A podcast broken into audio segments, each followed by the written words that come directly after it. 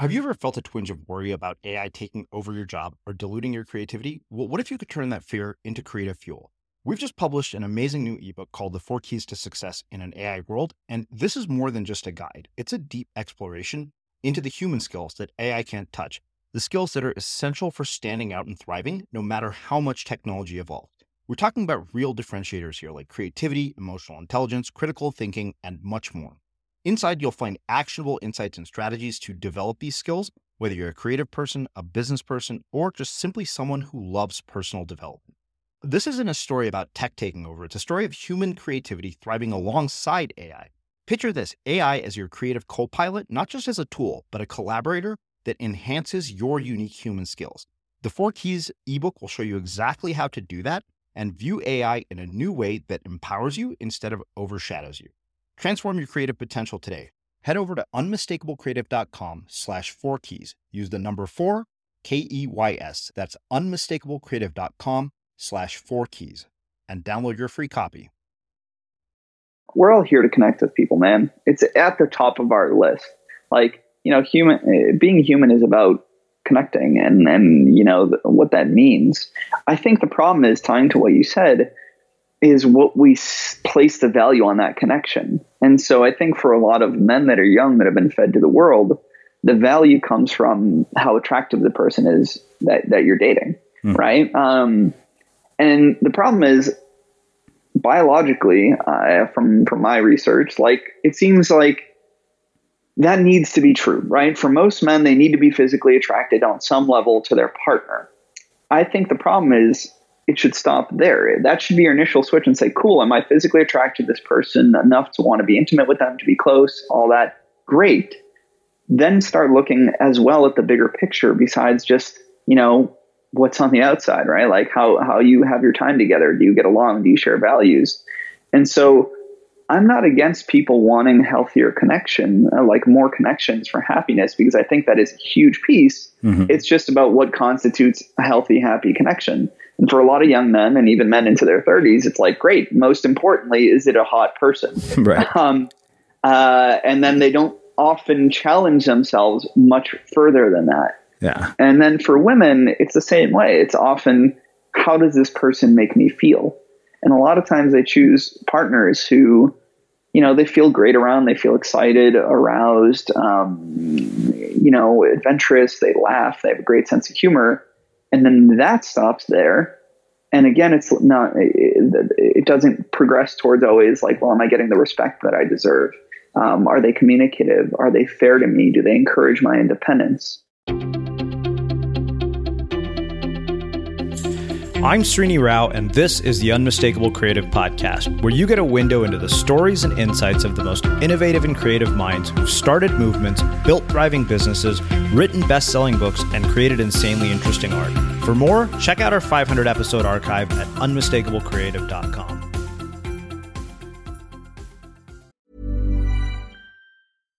One size fits all seemed like a good idea for clothes. Nice dress. Uh, it's a it's a t-shirt until you tried it on. Same goes for your healthcare. That's why United Healthcare offers a variety of flexible, budget friendly coverage for medical, vision, dental, and more. So, whether you're between jobs, coming off a parent's plan, or even missed open enrollment, you can find the plan that fits you best. Find out more about United Healthcare coverage at uh1.com. That's uh1.com. There's never been a faster or easier way to start your weight loss journey than with PlushCare PlushCare accepts most insurance plans and gives you online access to board-certified physicians who can prescribe FDA-approved weight loss medications like Wegovy and Zepbound for those who qualify. Take charge of your health and speak with a board-certified physician about a weight loss plan that's right for you. Get started today at plushcare.com slash weight loss. That's plushcare.com slash weight loss. plushcare.com slash weight loss. Millions of people have lost weight with personalized plans from Noom like Evan, who can't stand salads and still lost 50 pounds. Salads, generally, for most people, are the easy button, right? For me, that wasn't an option. I never really was a salad guy. That's just not who I am. But Noom worked for me. Get your personalized plan today at Noom.com. Real Noom user compensated to provide their story. In four weeks, the typical Noom user can expect to lose one to two pounds per week. Individual results may vary. Burrow's furniture is built for the way you live. From ensuring easy assembly and disassembly to honoring highly requested new colors for their award-winning seating, they always have their customers in mind. Their modular seating is made out of durable materials to last and grow with you. And with Burrow, you always get fast, free shipping. Get up to 60% off during Burrow's Memorial Day sale at burrow.com slash ACAST. That's burrow.com slash ACAST. burrow.com slash ACAST. I'm Sandra, and I'm just the professional your small business was looking for. But you didn't hire me because you didn't use LinkedIn Jobs. LinkedIn has professionals you can't find anywhere else, including those who aren't actively looking for a new job but might be open to the perfect role, like me. In a given month, over 70% of LinkedIn users don't visit other leading job sites. So if you're not looking on LinkedIn, you'll miss out on great candidates like Sandra. Start hiring professionals like a professional. Post your free job on linkedin.com/people today. As creators, we're always on the move. Whether it's a live podcast event, a pop-up shop, or a workshop, we're constantly interacting with community, and that's where Tap to Pay on iPhone and Stripe comes in. Imagine this you're at a live event, a listener loves your merch, or a participant wants to sign up for your course on the spot. With Tap to Pay on iPhone and Stripe, you can accept their payments right there and then, right from your iPhone, so there's no extra hardware or no delays. Total game changer. It's not just for creators, any business owner can do this. It's about making transactions smoother and much more personal, growing your business in your way. We've been using Stripe for our products and courses for a long time, and now with Tap to Pay on iPhone, you can take your business to the next level too. So visit stripe.com slash tap iPhone to learn more. Remember, folks, with Tap to Pay on iPhone and Stripe, your business is always at your fingertips. Nick, welcome to the Unmistakable Creative. Thanks so much for taking the time to join us. Hey, thanks so much for having me. Yeah, so I actually know about your work because I am one of your clients, and we will actually get to what your work is about. But before we get there, um, I want to start by asking you what social group were you a part of in high school, and what impact did that end up having on your life and your work? Yeah, so I was kind of the kid that hung out with everybody. Uh, so I grew up in town called Randolph, Massachusetts, and it was, I think, at the time statistically the most diverse town in New England. Um, so there was a lot of cliques, a lot of groups. Some people huddled together, and I found myself growing up through elementary, middle, and high school, just kind of hanging out with people of all groups. Um, so I was pretty accepting in that regard, and I think that kind of gave me a well-rounded perspective on just all sorts of people, their problems, different backgrounds, different upbringings, going to their house and being in different communities and cultures. Um, so I think it really kind of opened my my perspective. Um, and maybe I didn't realize, you know, now looking back, how many people deal with, you know, racism and all that stuff because that just never was a part of my life. Mm. Um, so that's kind of been a shock over the last 10 years to see that and see things changing um, when it just was like totally normal to hang out with anybody and everybody back then. Hmm. Um, what, if any, cultural perspectives did you gain from that, you know, sort of experience of, of such diversity that um, has played a role in your work today? Like, what did you learn about other cultures and other people? Yeah, I think the biggest thing I learned is, you know, we're all people, right? I think that sounds so cliche, but Sure. That's what it was. Is like it's you know when you don't understand something, it feels foreign. It feels different, uh, and there's a lot of unknowns there. But then you go to somebody's house and they just make you dinner, and they make you a different dinner, and they have their own little traditions for food and for spending time together, and you start to draw parallels uh, to your own life and pretty soon i think what that does most of all is just again make you feel related to everybody make make you feel connected and human uh-huh. uh, in that regard. And so, yeah, I think that was the biggest change. So you grew up around all these other cultures, but I also know from you know kind of knowing you personally that you're of Greek descent, and, I'm curious, um, you know, what impact uh, your own culture had uh, on uh, your upbringing and, and, the choices that you've made with your life and your career, and, and kind of your whole sort of worldview. Yeah. So being Greek, what's funny is, especially, I mean, tying to my work sexuality is is a lot less intense over there. It's a lot more accepted, a lot more colorful, a lot more expressed. So growing up in a household or going over to Greece and seeing, you know, nudity on TV, uh, having my parents watch movies that were quote unquote more adult and had scenes like that not bad an eye uh, kind of destigmatized a lot of human sexuality in that regard, which I think in American culture at times it's a little bit more restricted. Uh-huh. Um, so that really kind of just, uh, you know, I felt like I had a healthy view on on sexuality and relationships. Uh, similar to that, there's a lot more acceptance and you know, allowing children to try things and, and be more personally responsible. So something like alcohol, a little bit at a, at a family celebration was like totally normal.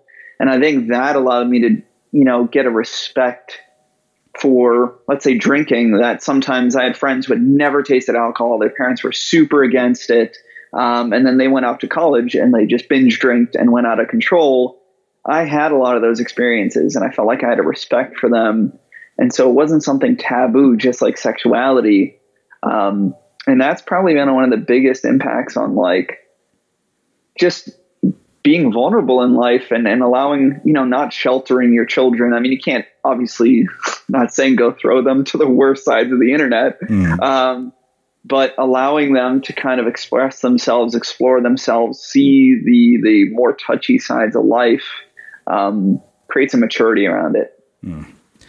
Well, let's do this. Walk me through uh, sort of the trajectory of how you arrived at doing this work, because I know that it, it you know, it, it, the funny thing is the work that you do, I don't think is something that you open up, you know, a career guide and say, okay, yeah, that's what I'm going to do with my life. No, not at all.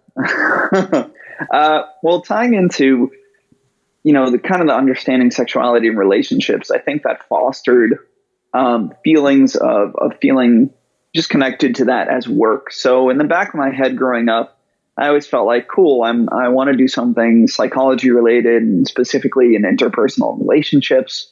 Uh, but then I went to do computer science. So that was the exact opposite uh, of basically the field I'm in now. And so organically, what happened was I was about 19 years old. I was in college, uh, and everything in my life started quote unquote falling apart. Uh, most of my friends had moved out of state, so I lost my social circle. For myself, um, I had a girlfriend at the time who left me during our two year anniversary. And then uh, my dad, who had a restaurant to kind of support our family, ended up getting really sick, having two heart attacks, um, and basically couldn't uh, maintain the business and support us. So in a very very short window, uh, I was forced to kind of be alone, and and eventually had to make the decision of, you know, somebody has to step up and support my family. So I, I dropped out of school to work and support my family, and you know it, it immediately i think you know i went through a period of depression uh, while kind of trying to to support everything and eventually, as I started to just move forward, get a job, slightly pull out of that, I think I stumbled upon, you know, some dating advice online. Probably pick up advice. I mean, definitely pick up advice back then. And, uh, you know, said, well, listen, I want to get my life in gear. I want to be able to meet people. Um, the only time I had ever done that before in my life was through, you know, friend circles and social circles. And even then it was scattered. So seeing this kind of this idea that you could go out and, and take control of your life and meet people, and specifically as a 19 year old, attract and bed quote unquote really hot women, um, was like the greatest idea in the world to me. Um, so moving forward there, I said, cool, I'm skeptical, but I'm going to try some of this stuff out. And so let's say for the next two years or year and a half, I went out all the time, uh, four or five times a week to meet people, really pushing myself. In that first year, 18 months, I got pretty good at it, quote unquote. I was I was making a lot of new friends. I was dating around, um, and so people started taking notice that I was friends with, and even other coaching companies. And I had one of my best friends at the time that was still there um, come to me and basically say, "Hey, listen, this is pretty awesome what you're doing. Uh, do you think you'd be able to teach me?" And so at that moment, it was kind of a light bulb like, well, I, I love what I'm doing here. It seems to be legit. um, if I could do this and, and survive and still support my family, I really couldn't imagine anything else uh, better. Something that I could actually contribute that I don't think a lot of people were doing at the time. There was a lot of relationship counselors and all that, mm-hmm. but not people helping, especially young, smart men, uh, go out and, and meet people. And so um, started talking to some coaching companies, uh, pick up dating coaching companies, got involved with them for my next few years, uh, and then eventually realized you know, this is not healthy um, in a lot of ways. I think a lot of people in the industry were pretty miserable. Um, many of the people I knew could get a date, get women, couldn't keep them. Uh, they didn't have like a more organic social life all around, which was awkward. And so I thought, you know, and and also it was for myself to be honest. Um, I had felt like I lost a lot of myself by that time. You know, doing quote unquote pickup for years and and you know memorizing lines and trying all these fake you know ways to present yourself really made me feel disingenuous. Uh, it made me kind of loathe myself deep down, and so I realized for myself as well. You know, I need to change something about this. Um, and there's a lot of cool ideas about presentation, about being a leader, being more confident that I think are valuable. But I think there's a much healthier more authentic way to do this and, and tied into actual research psychology. So then eventually I decided to leave the pickup industry, uh, start my own coaching company, and then been just lucky enough to have it grow and be still doing it years later. Mm-hmm. Wow. Okay. So tons of questions uh, come from this, as you might imagine. Um, one of the things that's interesting to me is that uh, you grew up with a relatively healthy and, and, normal view on sexuality and relationships. So I'm, I'm curious, you know, why gravitate towards this uh, in the first place, given uh, that that was the case? Because in my experience, and and you know, I personally have delved into this entire world, which we will talk about. Um, you know, something I thought I'd never want to admit publicly, and I spent you know four years like going to workshops and being part of the community, only to come out realizing I hated every bit of it. Like like you said, I, I was like, this is not a normal way to live. Like these people, I feel like I'm part of a cult, and one that I'm a hell of oh, quite God, ashamed yeah. to be of, uh, be a part of. But um, I, am really curious, like if you grew up with a view of, of sexuality that wasn't stigmatized the way a lot of people are, what in the world would cause you to gravitate towards this?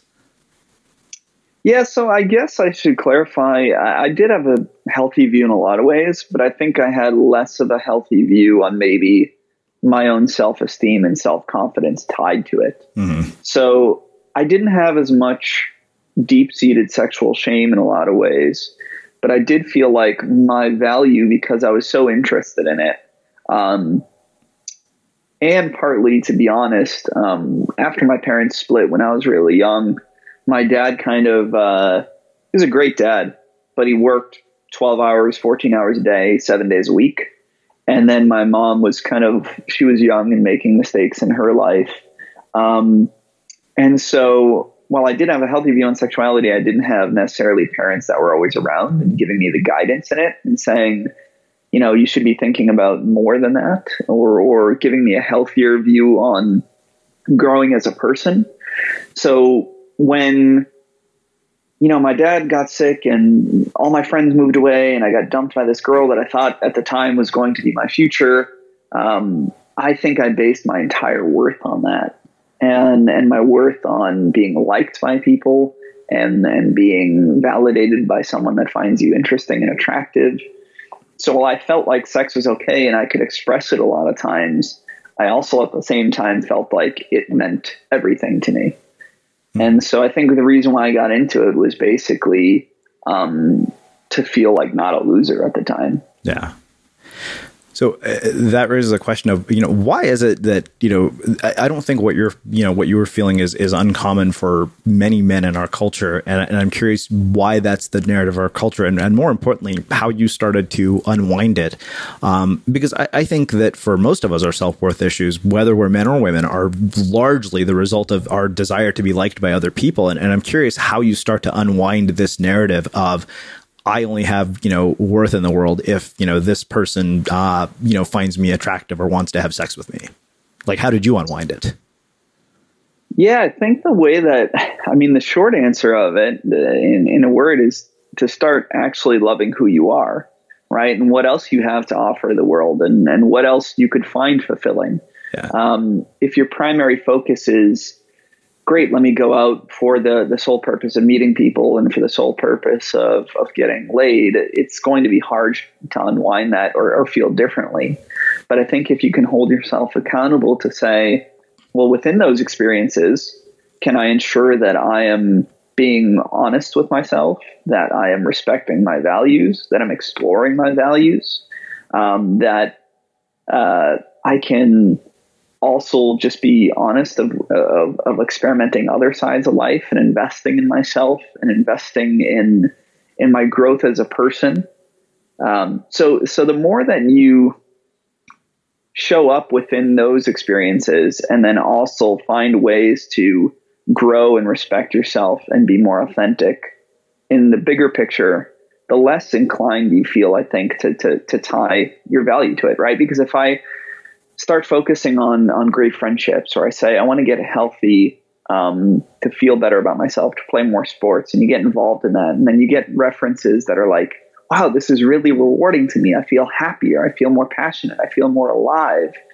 Then I just think subconsciously your brain is like, cool, there's a lot more to life than just being liked by somebody. Mm-hmm. Uh, so yeah, it's it's really taking care of yourself. Self care is probably the biggest answer. Mm-hmm. So there's a, a, piece on your about page that I, I kind of want to read this and, and you know have you dissect it for us because I think the the identity shift is, is so drastic. You know, every day I pretended to be some bullshit version of myself. No one knew the real me. I didn't even know who the real me was anymore. Every woman I met liked the false persona I presented. They didn't like or care about Nick because he was so buried they never had a chance. Every connection I had was shallow. They were hollow. They weren't even connections because all I cared about was the next conquest and being seen as desirable.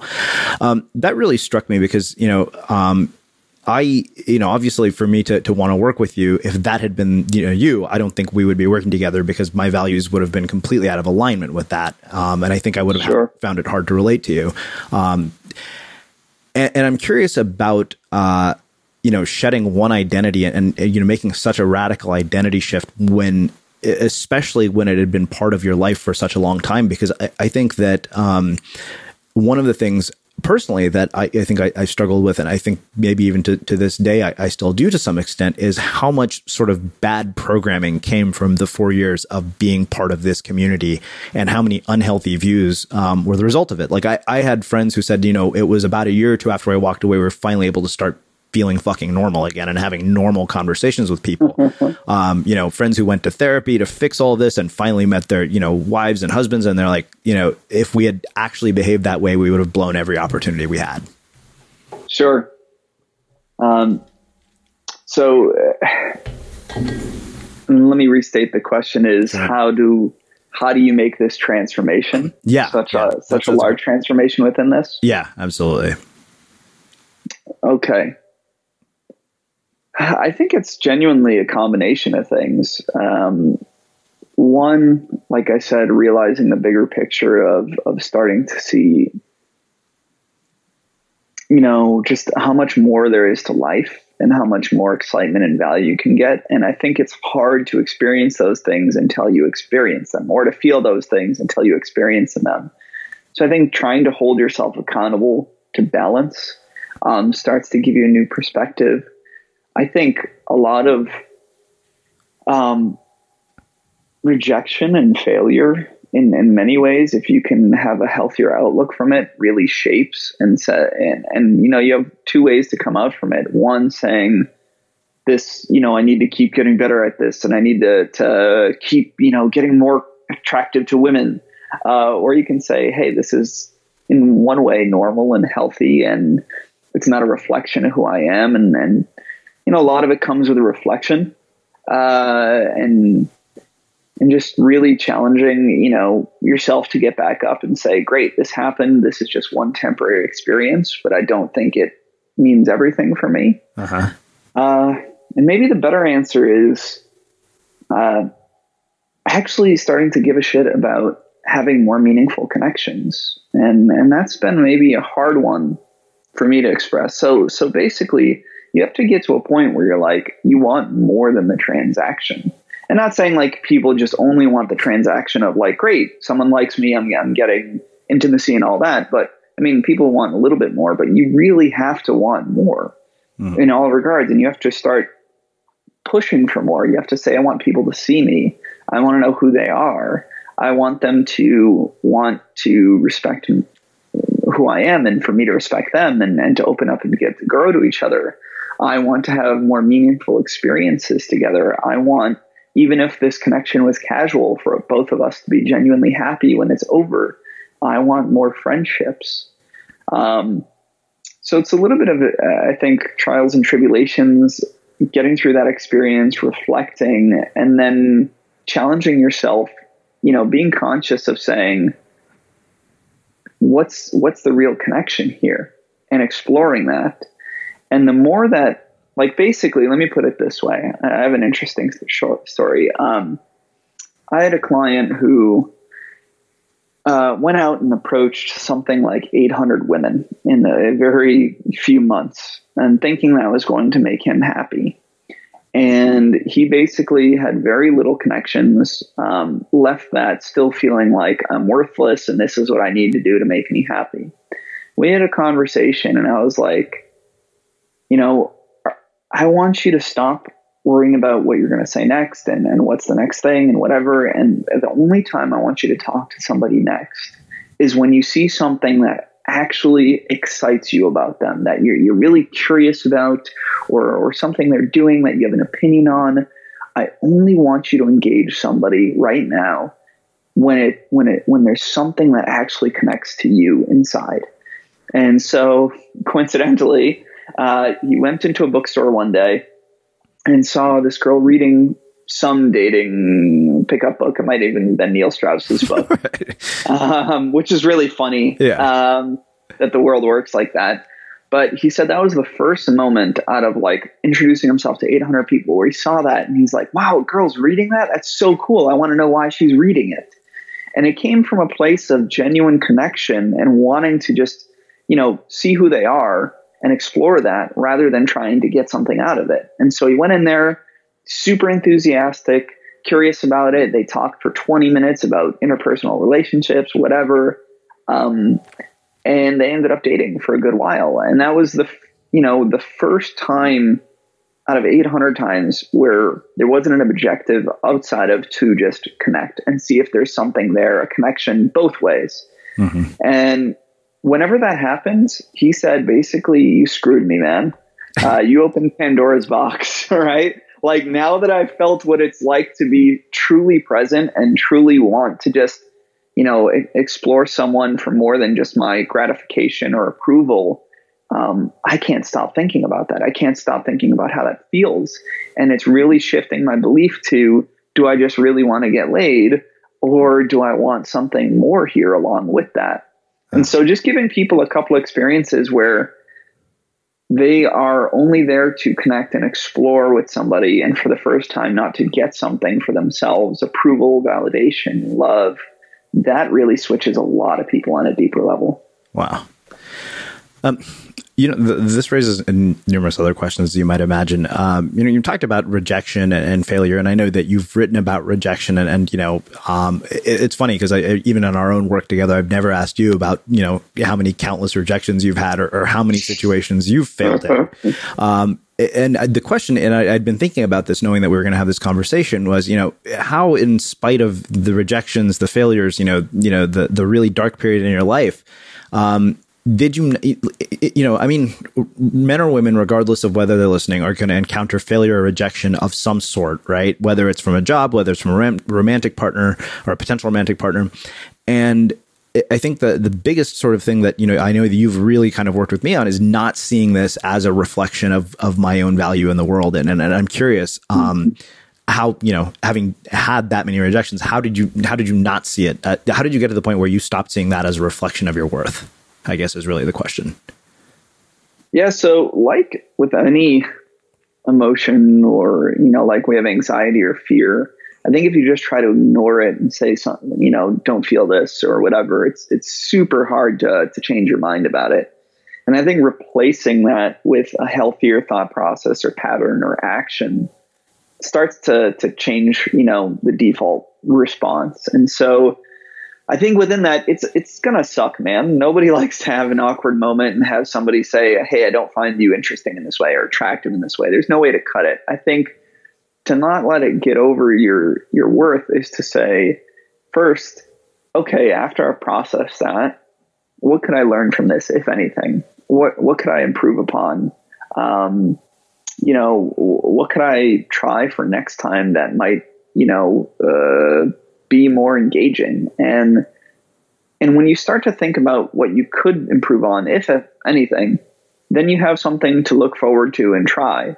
And then it starts a pattern where you're like, cool, you know, well, this sucks, but what what else could I do or how else could I take more action? Mm-hmm. You slowly start to do that. And you also realize, great, like when you have better experiences as well, um, you know, my previous experiences were just, you know, sometimes my behavior is not who I am. And I can always change that. Um, they're just temporary. New people, you know, not saying you should again base your worth on it, but you know, I can have experiences that are completely different and with people that will engage me. Um, and then that starts to tell you it's just compatibility, man. Like you're never going to be compatible with everyone, and that's every single person in this world, but you'll be compatible with plenty. You know, if you can't think of the silver lining and think of new ideas to try and to motivate yourself to move forward, and then what tends to happen is you get rejected a couple times. Mm-hmm. You think it's the worst of the world. You only think about the bad. You don't try again for a long time. Nothing changes, and you prove yourself great. I am rejected because it's me. Nobody will want me and this is the way it's going to be. But if you can slowly start to say, cool, what can I learn from this? How could I grow? How could I take another shot? Could try. And then you start shaping your reality with experiences that are completely different. I think it gives you that that honest perspective. Um, you know, it just it it really shows. It's hard to hold on to beliefs when your experiences are saying otherwise. Mm-hmm. Um, but at the same time, it's hard to have those beliefs without experience. Right, right. You know, the other thing that um, really struck me is, is you know, uh, why is it that so many people, particularly men, think that this is going to make them happier? Like, you know, hey, having you know the ability to, to sleep with hot women uh, is going to make me a happier person. And why do so many people base their self worth on it? Like, why do we do that? Because it feels amazing. I'm just kidding. Yeah. I mean, I'm sure that's a big part of it. Sure. Uh, it's everywhere, dude. I mean, if you really think about it in almost every facet of life, we're told that's what's going to make us happy. It's in every movie. It's in advertisements. It's in it's in your parents' upbringing, saying you need to find somebody, you need to get married. Uh, it is what we look up to, and, and people with status. Oh my God, they got you know arm candy, and they got this beautiful person. I just think we have a million different stimuli saying this is what matters. Um, and and then you have your friends. I mean, you grow up with guys that gloat about it when you're young, and nobody talks about their failures or their loneliness, and they talk about, you know. And then you see your friends with, you know, a girl that you might find attractive, and they're talking about how great it is. So you just basically have one perspective of the world telling you this is this is the top, right? This is everything. Uh-huh. Um, and you know, I would hope that's what I'm trying to hope is is we have a more honest dialogue about everything re- revolving around this and what matters in life. And um, I'll just tell you a quick story. You know, I haven't written an article about this, but I went to a funeral of someone that I know very close, and you know, he was super charismatic, super awesome, um, and all that. But when people got up there, and it was like a three-hour service, and we're crying, what people genuinely remembered and what mattered was like who he was as a person, everything he did, the moments that he shared with them, the moments he was there. Um, and, you know, just, you know, sitting in a room and hearing somebody talk about somebody posthumously, when people even reflect on their own lives when they're dying, like you really see what matters, man, and what people think matters, um, as opposed to what the world tells you. Mm. Uh, and so I think the second part of your question was um, how do we start to shift that narrative? Yeah, and and why, I guess you know you kind of answered why people base their worth on this, you know. But yeah, I mean, yeah, shifting that narrative is, is probably something really important. Yeah. Um, again, I think it touches a little, or like, I don't know. I don't want to repeat myself, but sure. I, I think it's getting a wide variety, like balancing your life, getting a wide variety of experience. You know, having genuine friendships, having hobbies that make you fulfilled, uh, spending more time with people you care about. Uh, the more that you start to do things outside of that scope and find a way to be held accountable to balance your life, uh-huh. you start to realize that there's so much value within this world otherwise. Yeah. Um, you know, planning for your next trip? Elevate your travel style with Quince. Quince has all the jet setting essentials you'll want for your next getaway, like European linen, premium luggage options, buttery soft Italian leather bags, and so much more. And it's all priced at 50 to 80% less than similar brands. Plus, Quince only works with factories that use safe and ethical manufacturing practices. Pack your bags with high-quality essentials you'll be wearing for vacations to come with Quince. Go to quince.com slash trip for free shipping and 365-day returns. Hold up. What was that? Boring. No flavor. That was as bad as those leftovers you ate all week. Keke Palmer here, and it's time to say hello to something fresh and guilt-free. Hello Fresh. Jazz up dinner with pecan-crusted chicken or garlic butter shrimp scampi. Now that's music to my mouth. Hello Fresh. Let's get this dinner party started. Discover all the delicious possibilities at hellofresh.com. Hey, it's Ryan Reynolds, and I'm here with Keith, co star of my upcoming film, If, only in theaters, May 17th. Do you want to tell people the big news? All right, I'll do it. Sign up now and you'll get unlimited for $15 a month in six months of Paramount Plus Essential Plan on us. Mintmobile.com slash switch. Upfront payment of $45 equivalent to $15 per month. Unlimited over 40 gigabytes per month. Face lower speeds. Videos at 480p. Active Mint customers by 531.24 get six months of Paramount Plus Essential Plan. Auto renews after six months. Offer ends May 31st, 2024. Separate Paramount Plus registration required. Terms and conditions apply if rated PG. Mom deserves the best, and there's no better place to shop for Mother's Day than Whole Foods Market. They're your destination for unbeatable savings. From premium gifts to show-stopping flowers and irresistible desserts. Start by saving 33% with Prime on all body care and candles. Then get a 15-stem bunch of tulips for just $9.99 each with Prime. Round out Mom's menu with festive rosé, irresistible berry chantilly cake, and more special treats. Come celebrate Mother's Day at Whole Foods Market.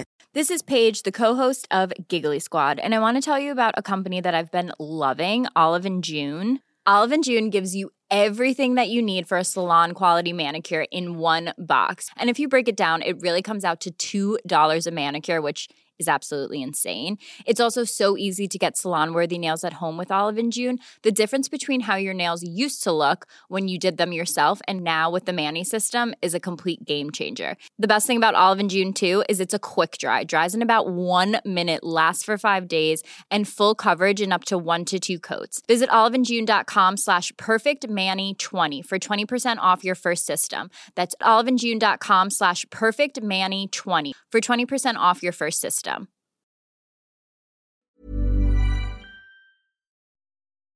As creators, we're always on the move. Whether it's a live podcast event, a pop up shop, or a workshop, we're constantly interacting with community, and that's where Tap to Pay on iPhone and Stripe comes in. Imagine this you're at a live event, a listener loves your merch, or a participant wants to sign up for your course on the spot. With Tap to Pay on iPhone and Stripe, you can accept their payments right there and then, right from your iPhone, so there's no extra hardware or no delays. Total game changer. It's not just for creators, any business owner can do this. It's about making transactions smoother and much more personal, growing your business in your way. We've been using Stripe for our products and courses for a long time, and now with Tap to Pay on iPhone, you can take your business to the next level too. So visit stripe.com slash tap iPhone to learn more. Remember, folks, with Tap to Pay on iPhone and Stripe, your business is always at your fingertips. So there's one, you know, thing that that has always been a sort of interesting to me, like that that I'd been thinking about it, and I, have never asked you this question in our calls, but um, you know, if you look at a lot of the research done around happiness, right, like the happiness advantage or stuff that people like Shawn Achor have done, they say, you know, our social relationships um, are one of the greatest predictors of our happiness. Um, and that's such a, a, bizarre paradox right is that you you don't like I, have always wondered it's like okay we don't want to be dependent on somebody else for our happiness and yet you know social science shows us that our relationships are one of the greatest predictors and i'm just curious what you have to say about that. Yeah i don't think they're at as parallel as much as we think. Um, we're all here to connect with people man. It's at the top of our list. Like you know human being human is about connecting and and you know th- what that means. I think the problem is tying to what you said is what we s- place the value on that connection. And so I think for a lot of men that are young that have been fed to the world, the value comes from how attractive the person is that that you're dating, mm-hmm. right? Um, and the problem is biologically, uh, from from my research, like it seems like that needs to be true, right? For most men, they need to be physically attracted on some level to their partner. I think the problem is it should stop there. That should be your initial switch and say, cool, am I physically attracted to this person enough to want to be intimate with them, to be close, all that? Great. Then start looking as well at the bigger picture besides just, you know, what's on the outside, right? Like how, how you have your time together. Do you get along? Do you share values? And so I'm not against people wanting healthier connection, uh, like more connections for happiness, because I think that is a huge piece. Mm-hmm. It's just about what constitutes a healthy, happy connection. And for a lot of young men and even men into their 30s, it's like, great. Most importantly, is it a hot person? Right. Um, uh, and then they don't often challenge themselves much further than that. Yeah. And then for women, it's the same way. It's often, how does this person make me feel? And a lot of times they choose partners who, you know, they feel great around, they feel excited, aroused, um, you know, adventurous, they laugh, they have a great sense of humor. And then that stops there. And again, it's not, it, it doesn't progress towards always like, well, am I getting the respect that I deserve? Um, are they communicative? Are they fair to me? Do they encourage my independence? So, yeah, I don't think there's a problem in wanting connections for your happiness because it is an essential part. It's just about what realizing what will bring you long term happiness on there. And then the second part of that is realizing that connections to humans also means a connection to yourself. So if you only have one or the other, if like you just are, you know, want to be with yourself and are happy all the time, but you don't interact with the world, you often tend to feel pretty isolated. If mm-hmm. all you're doing is chasing tail and they're hot people, but then you also don't feel well connected to yourself, you don't love yourself, then inherently I think you're going to place your worth on those. So yeah, it's about connecting for the right reasons with others, but then also making sure that you have a strong connection to yourself. Uh, so one thing that I know that I've, I've never asked you about is you're married, right? Yep. Um, how did you meet your wife? And one, what does she think about the work that you do? And two, what do you want women to know about the work that you do, given that a lot of the people listening are women? Yeah, so I actually met my woman how I preach. Um, we were out out with a friend in Boston on a night. Uh, I was at a bar. She was at her out with her two friends celebrating, and yeah, I just saw her and I thought she looked absolutely beautiful, and she had a really cool kind of you know creative artistic style. She had like a leather jacket and a couple studs in her ears, and um, just you know had the courage to go up, say hello, introduce myself um, and so, yeah, pretty organically in person. I, I mean, I got to be honest, looking back on it, if you had told me where would I meet my long term partner, I would have not pegged that as number one sure. by any means, but I'm not complaining, right? Um, and so, yeah, I think, you know, what, what a lot of women have to understand is that I think the majority of men trying to learn about improving themselves, and especially in a dating aspect, deep down are doing it for healthy reasons, even if all the time they can't see it on the surface. Like, I think there's a misconception that men want to learn this to deceive people all the time, to somehow manipulate people, to convince somebody who doesn't want to be interested to be interested in them, um, to be disingenuous. And there's definitely a subset of people like that, and there's definitely a subset of teachings about that. Um, I'm skewed because you know I cater towards people who who have similar values, like you said yourself, and so most of the guys are coming in saying, you know, I've, I've got a lot of, you know, most of the guys have the rest of their life handled. You know, I've got a great career. I've got sometimes good friends. Uh, my health is pretty intact, but for some reason, I just can't figure this side of my life out. And and I really want to be able to present my best self. They're often, I think, another thing a lot of women don't realize is like they're a lot more concerned about women's boundaries than they believe. You know, I think when I tell women, you know, I'm a dating coach, sometimes it's like, oh, so you're teaching guys to pick up girls. And it's like the opposite. I'm, I'm mostly convincing guys that it's okay to show your interest in women in, in a healthy way, uh-huh. right? They're not coming in like, hey, Nick, how do I, you know, really want, you know, say something super sexy to just get this girl to throw herself at me. Most of them have struggled with this because they're worried about being too forward they're worried about showing the wrong kinds of interest. They don't want to upset anyone. Um, they want to introduce themselves in a way that isn't that doesn't feel predatory or quote unquote creepy. Yeah. So the big idea is like I think a lot of women think that there's malicious intent behind a lot of this. And really, it's a lot of fear and inexperience and anxiety and worry about the other person, which is preventing them from this and needing it in the first place. And I'll say one other thing. There's a there's a big misconception that the people who are doing this, even other men, uh-huh. are somehow like, you know, broken or weird, right? Like yeah. it's like, oh, who needs to come to this? But it's like nobody teaches you this stuff in school, right? Like nobody's teaching you how to, you know, communicate in a way that's engaging all the time or or to show off yourself in a more attractive way or to the understanding the the ideas behind courtship. And so most of the people that do come to me have taken are just are awesome, man. Like they're super successful in their life. They've got, you know, a steady income, they've got great friends, like I said.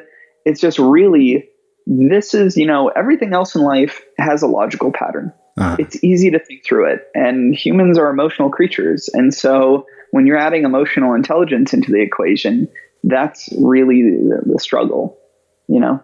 Yeah. Yeah, I mean, you kind of answered what my next question would be: is, is you know what misperceptions do you think that people have about the types of of, of people that that come to your work? But you know, um, it, it, yeah, you kind of more or less answered that. Um, I'm curious. Uh, one, you know, it, it's funny. Like nobody would, nobody would feel weird about saying, "Hey, I hired a coach to help me, you know, improve my jump shot," or "Hey, I hired a coach to help increase the revenue of my business."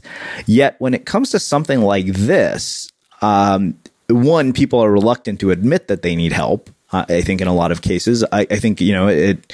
Uh, you know, for me to like, I I had avoided it at all costs because I didn't want to have to go through what I had you know several years ago when I was younger. I was like, do I really want to go through that whole experience again of just spending my life absorbed in this and nothing else?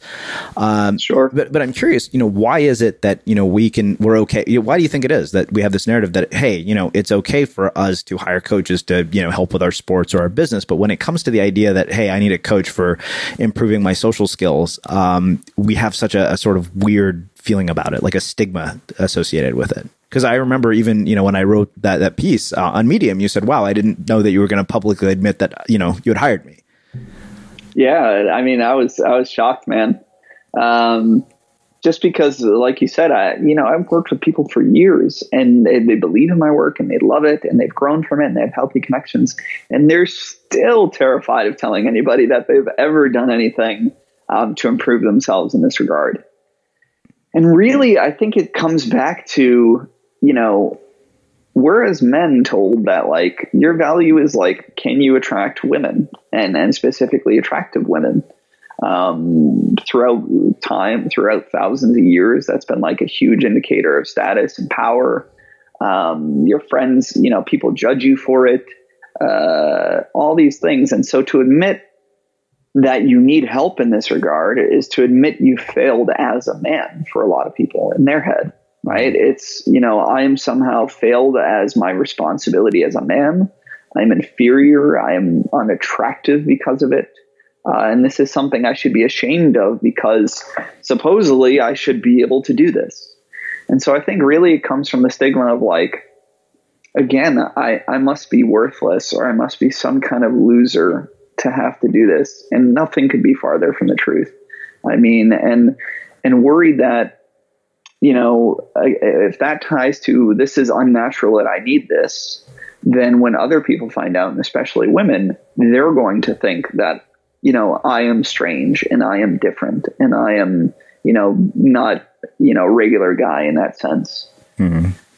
And so it's, yeah, I think it's a lot of shame and insecurity around it.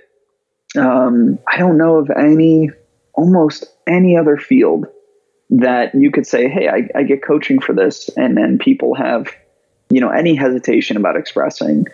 And it's actually been a huge part of my business. You know, most of my business is is super organic. People find out about me, they read my stuff.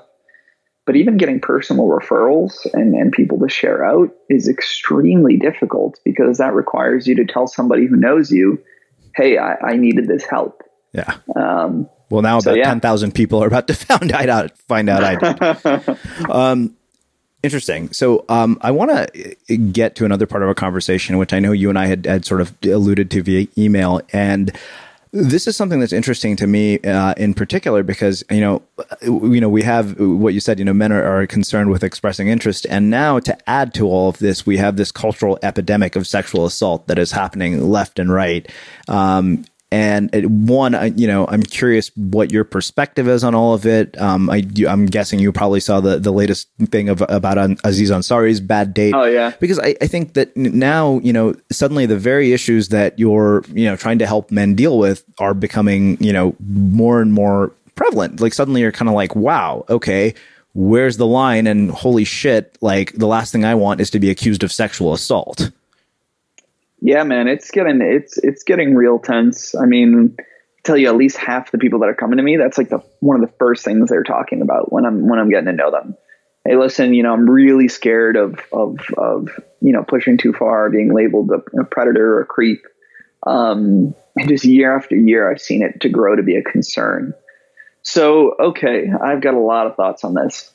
Um, to start, I am super happy that this movement has even started. I think it was much needed, way overdue, um, because whether people believe it or not, you know, there's there's so many people saying, well, you know, why didn't they go through the proper channels, and why is everybody making a big stink of it out loud? And it's like, well, a lot of people did go through the the right channels. A lot of people went to police. A lot of people reported these things, and just they were ignored for a long time.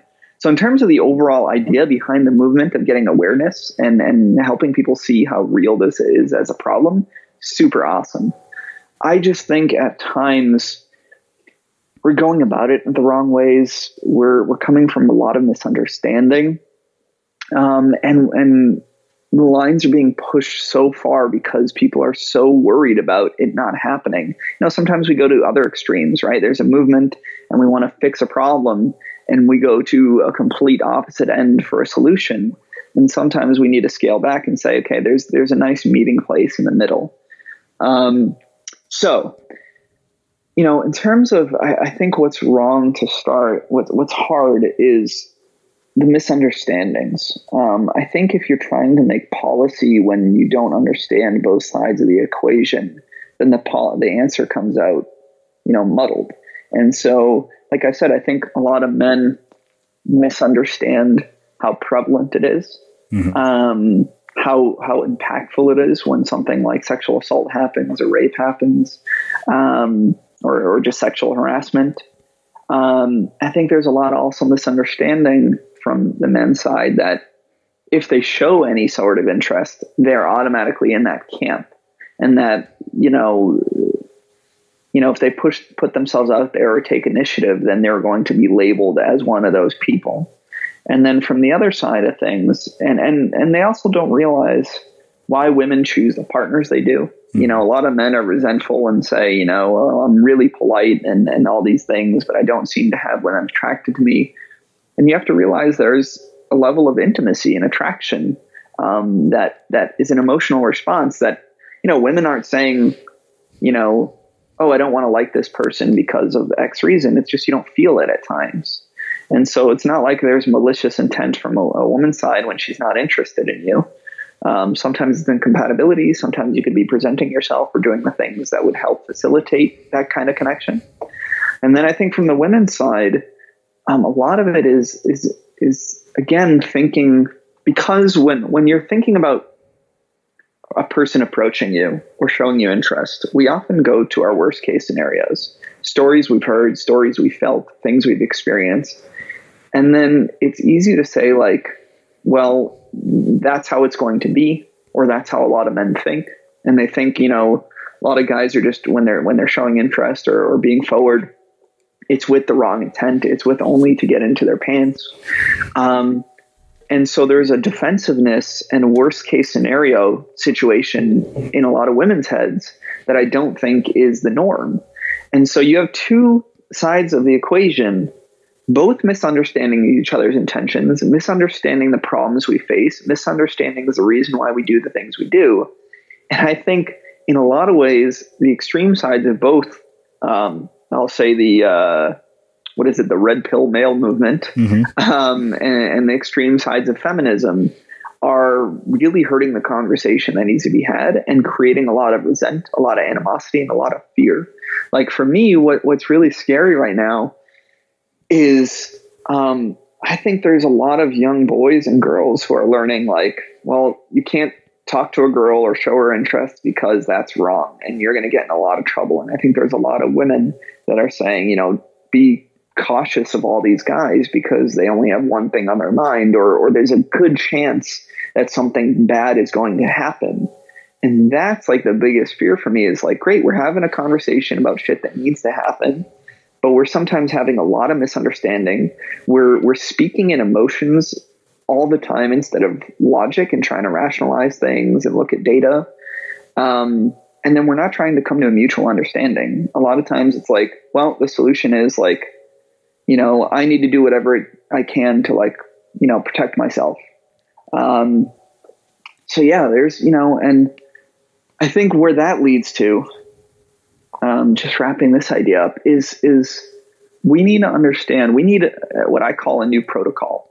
Um, the answer to say like nobody can ever go talk to somebody or show interest in somebody um, without ever realizing that the other person's interested back. I'm not saying anything that would constitute as legal sexual assault or, or anything, but just like going up to someone and introducing yourself to a stranger or telling them that you like them and want to grab a drink. Um, that has to find, we have to find a way to be able to have people to initiate, whether it's male to women, uh, you know, male to female or vice versa. Because if you take that away, um, a lot of courtship and romance doesn't work. Like we know what tends to attract people and what turns people on and what gets people together. And if you take away initiative, leadership, showing interest at, at any regard, and, and then you're always waiting passively, then a lot of interest is never built. I mean, there's been guys for 10, 20 years that I've talked uh, that I know, like, you know, I've talked to them for 10 years, but they've been doing it 20 years where they're super nice, super polite, don't ever show interest, always are waiting, always a friend and they've struggled for 10 years. And that's what a lot of the extreme sides of the movement say this is the solution. You know, don't ever show interest in anybody. Well, then nobody's going to get together, yeah. you know? Um, and so what we need to do is say, we need to draw a line and understand, um, you know, a lot of things. One, men need to be really understanding of how touchy it can be. So when they do show some, you know, they have to learn how to show interest in a polite way um, respectful way, obviously not doing anything overboard. And then they have to be conscious of actual verbal signals and, and even sometimes when it's unclear nonverbal, to be cautious and speak up and say, hey, listen, you know, no problem, understand boundaries. Hey, is everything okay? And be more mindful of them. Um, I think we need to empower the young women to have a voice um, to be really conscious of setting their boundaries, more communicative. And I know the argument on one side is, well, when you do that, you put yourself in harm's way. But the problem is when you don't do that, you still put yourself in harm's way. And in my experience, more often.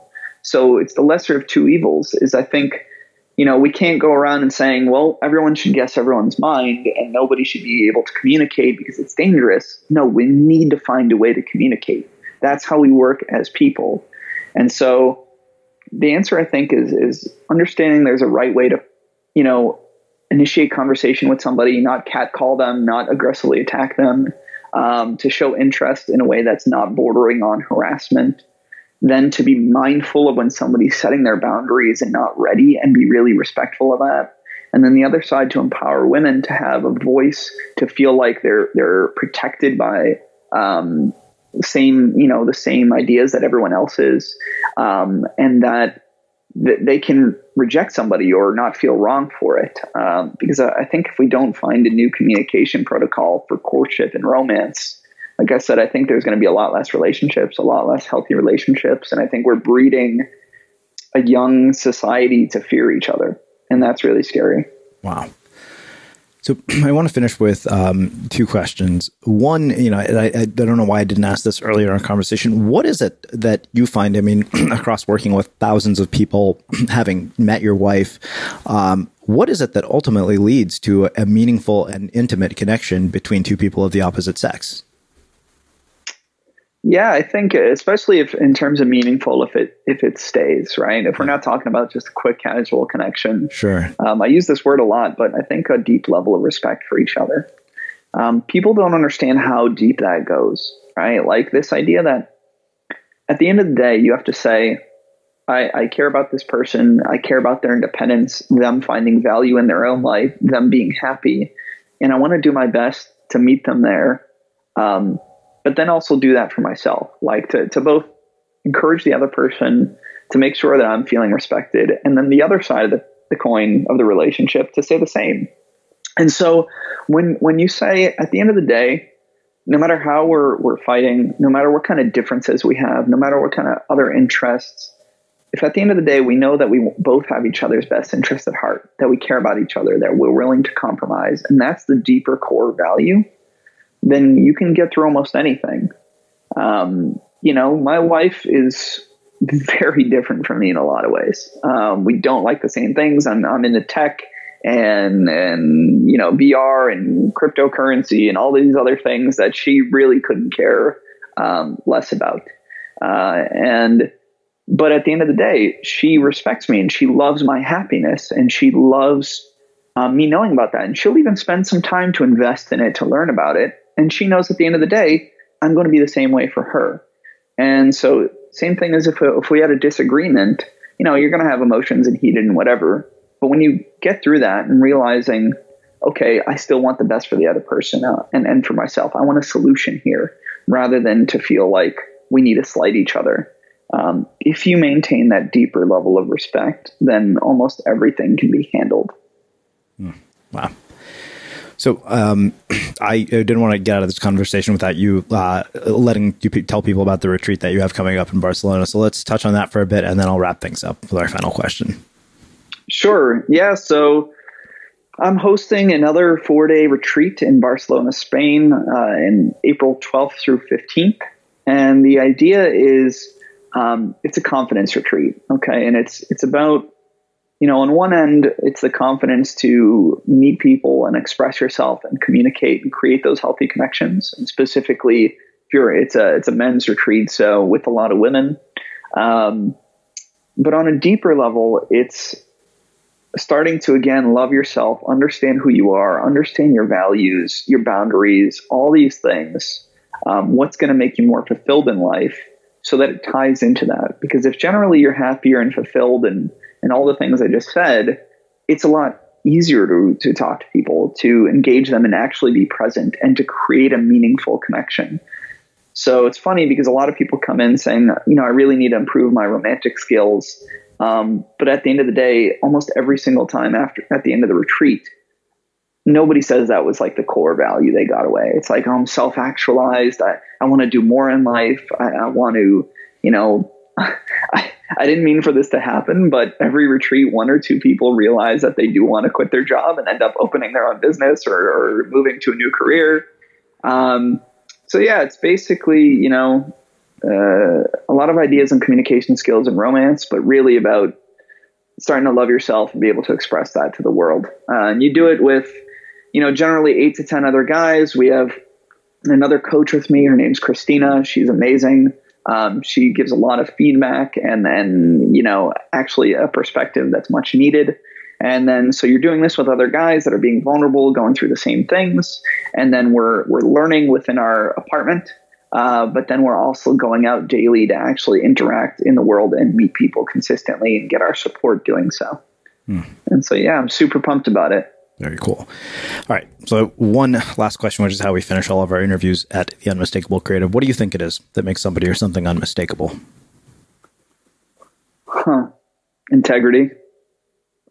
Um, if I'm learning the word, if I'm hearing you right on unmistakable, um, I think I hold integrity at the top of my list for for qualities of people. I think at the end of the day, if I can trust somebody is who they are, and and they're secure in that in a lot of ways, or at least secure in allowing other people to be that way, um, that's what really matters. You know, is if somebody has is, is good heart and, and eventually is willing to hold to good values and and you know not hate on other people. Everything else is doesn't matter, right? You could be different views, you could have different hobbies, opinions, whatever, but we could still find a way to to at least come to an understanding. Awesome. Um, where can people learn more about you and your work? Yeah, so you can learn more about me at my site, nicknotas.com. That's N I C K N O T A S.com. And the retreat there is there on my menu. Just click the retreat button and you'll see the Conquer Confidence page. Awesome. And for everybody listening, we will wrap the show with that. Thank you for listening to this episode of the Unmistakable Creative Podcast. While you were listening, were there any moments you found fascinating, inspiring, instructive, maybe even heartwarming? Can you think of anyone, a friend or a family member who would appreciate this moment? If so, take a second and share today's episode with that one person because good ideas and messages are meant to be shared.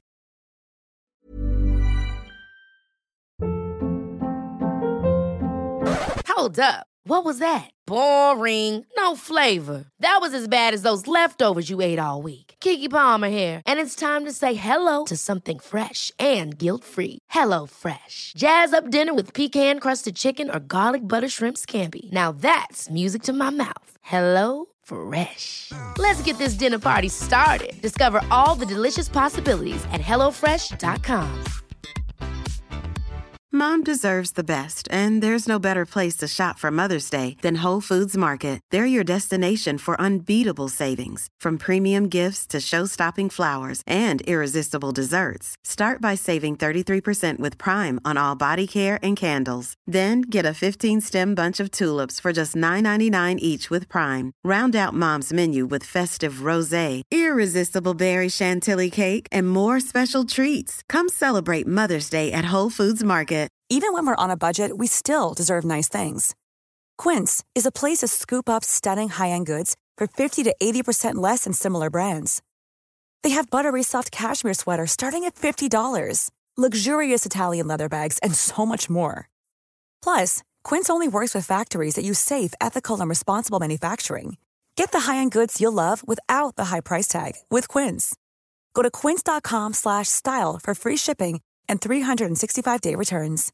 Imagine the softest sheets you've ever felt. Now imagine them getting even softer over time. That's what you'll feel with Boll and Branch's organic cotton sheets. In a recent customer survey, 96% replied that Bowl and Branch sheets get softer with every wash. Start getting your best night's sleep in these sheets that get softer and softer for years to come. Try their sheets with a 30-night guarantee. Plus, get 15% off your first order at bollandbranch.com. Code BUTTERY. Exclusions apply. See site for details.